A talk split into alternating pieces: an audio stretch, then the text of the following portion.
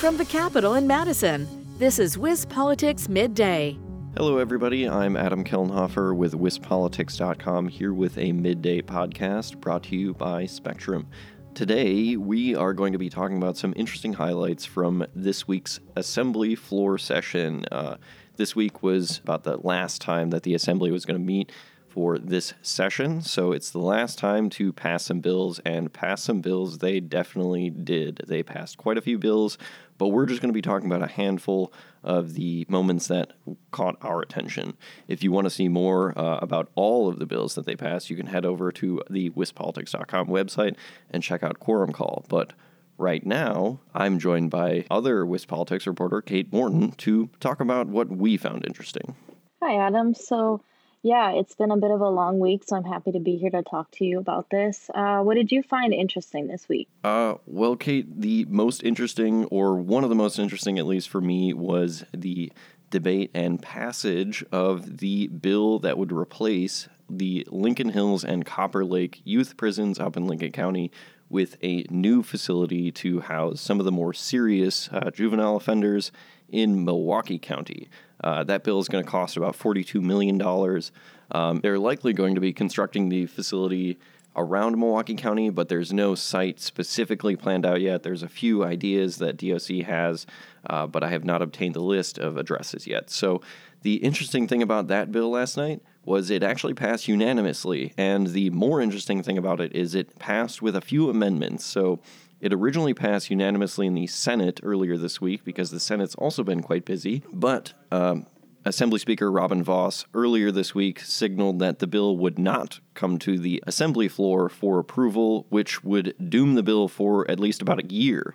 Um, however, last night they took up the bill, including some amendments that would basically require uh, approval of wherever the site is for the Milwaukee County facility from a local government group, and it would also require the existing Lincoln Hills and Copper Lake facilities in Lincoln County to house adult inmates once the new juvenile facility in Milwaukee is completed.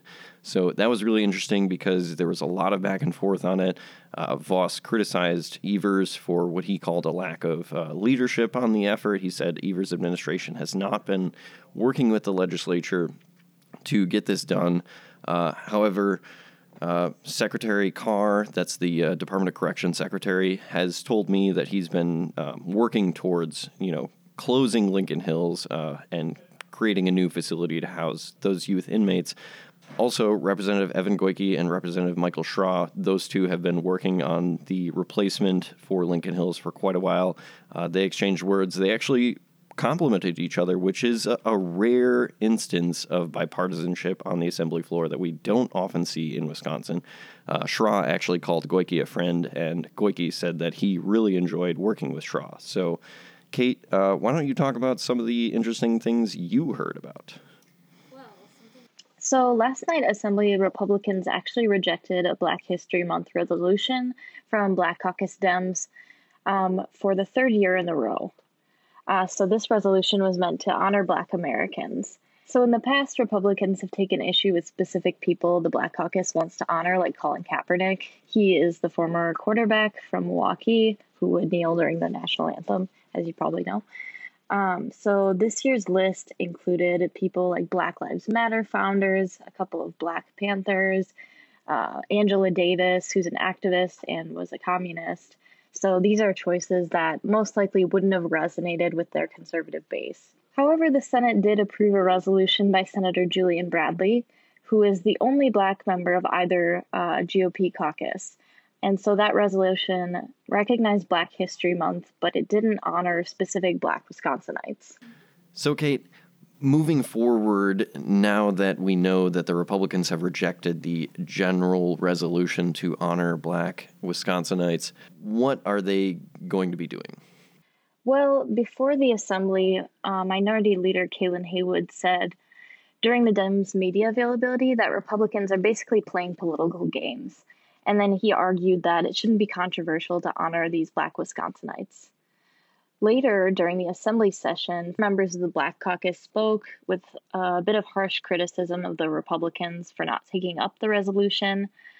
Uh, Rep, uh, Representative David Bowen said that Republicans have talked about the importance of having statues and monuments honoring leaders, and he didn't understand why uh, this resolution honoring Black Wisconsinites would have been controversial, considering that.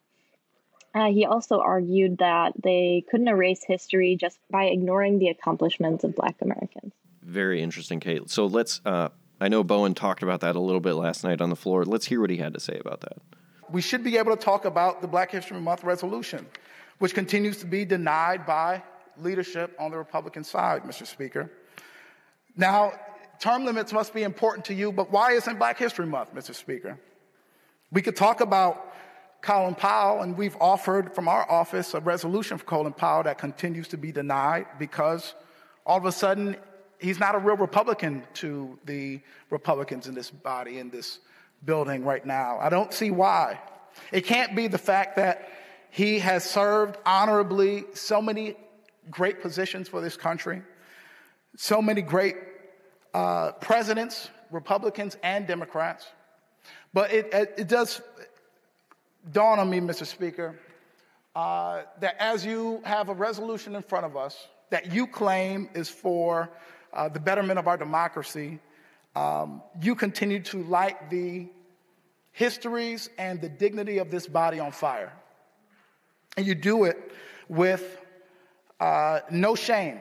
You do it in a way where you can continue to pour over all the efforts that we usually get back to of our traditions in this body to be able to reflect that there are folks of African descent that have created great legacies in this state that deserve to be able to create even more legacies with folks all across our state, every corner. All right, Kate, thanks for joining me on today's midday podcast brought to you by Spectrum. It was a pleasure. If you want to see exactly what the Assembly and the Senate went through this week and approved or did not approve, you can check out Quorum Call on our website. That's wispolitics.com. But for now, I'm Adam Kellenhofer. And I'm Kate Morton. Thanks for tuning in. This has been WisPolitics Midday. For more state government and political news, visit wispolitics.com.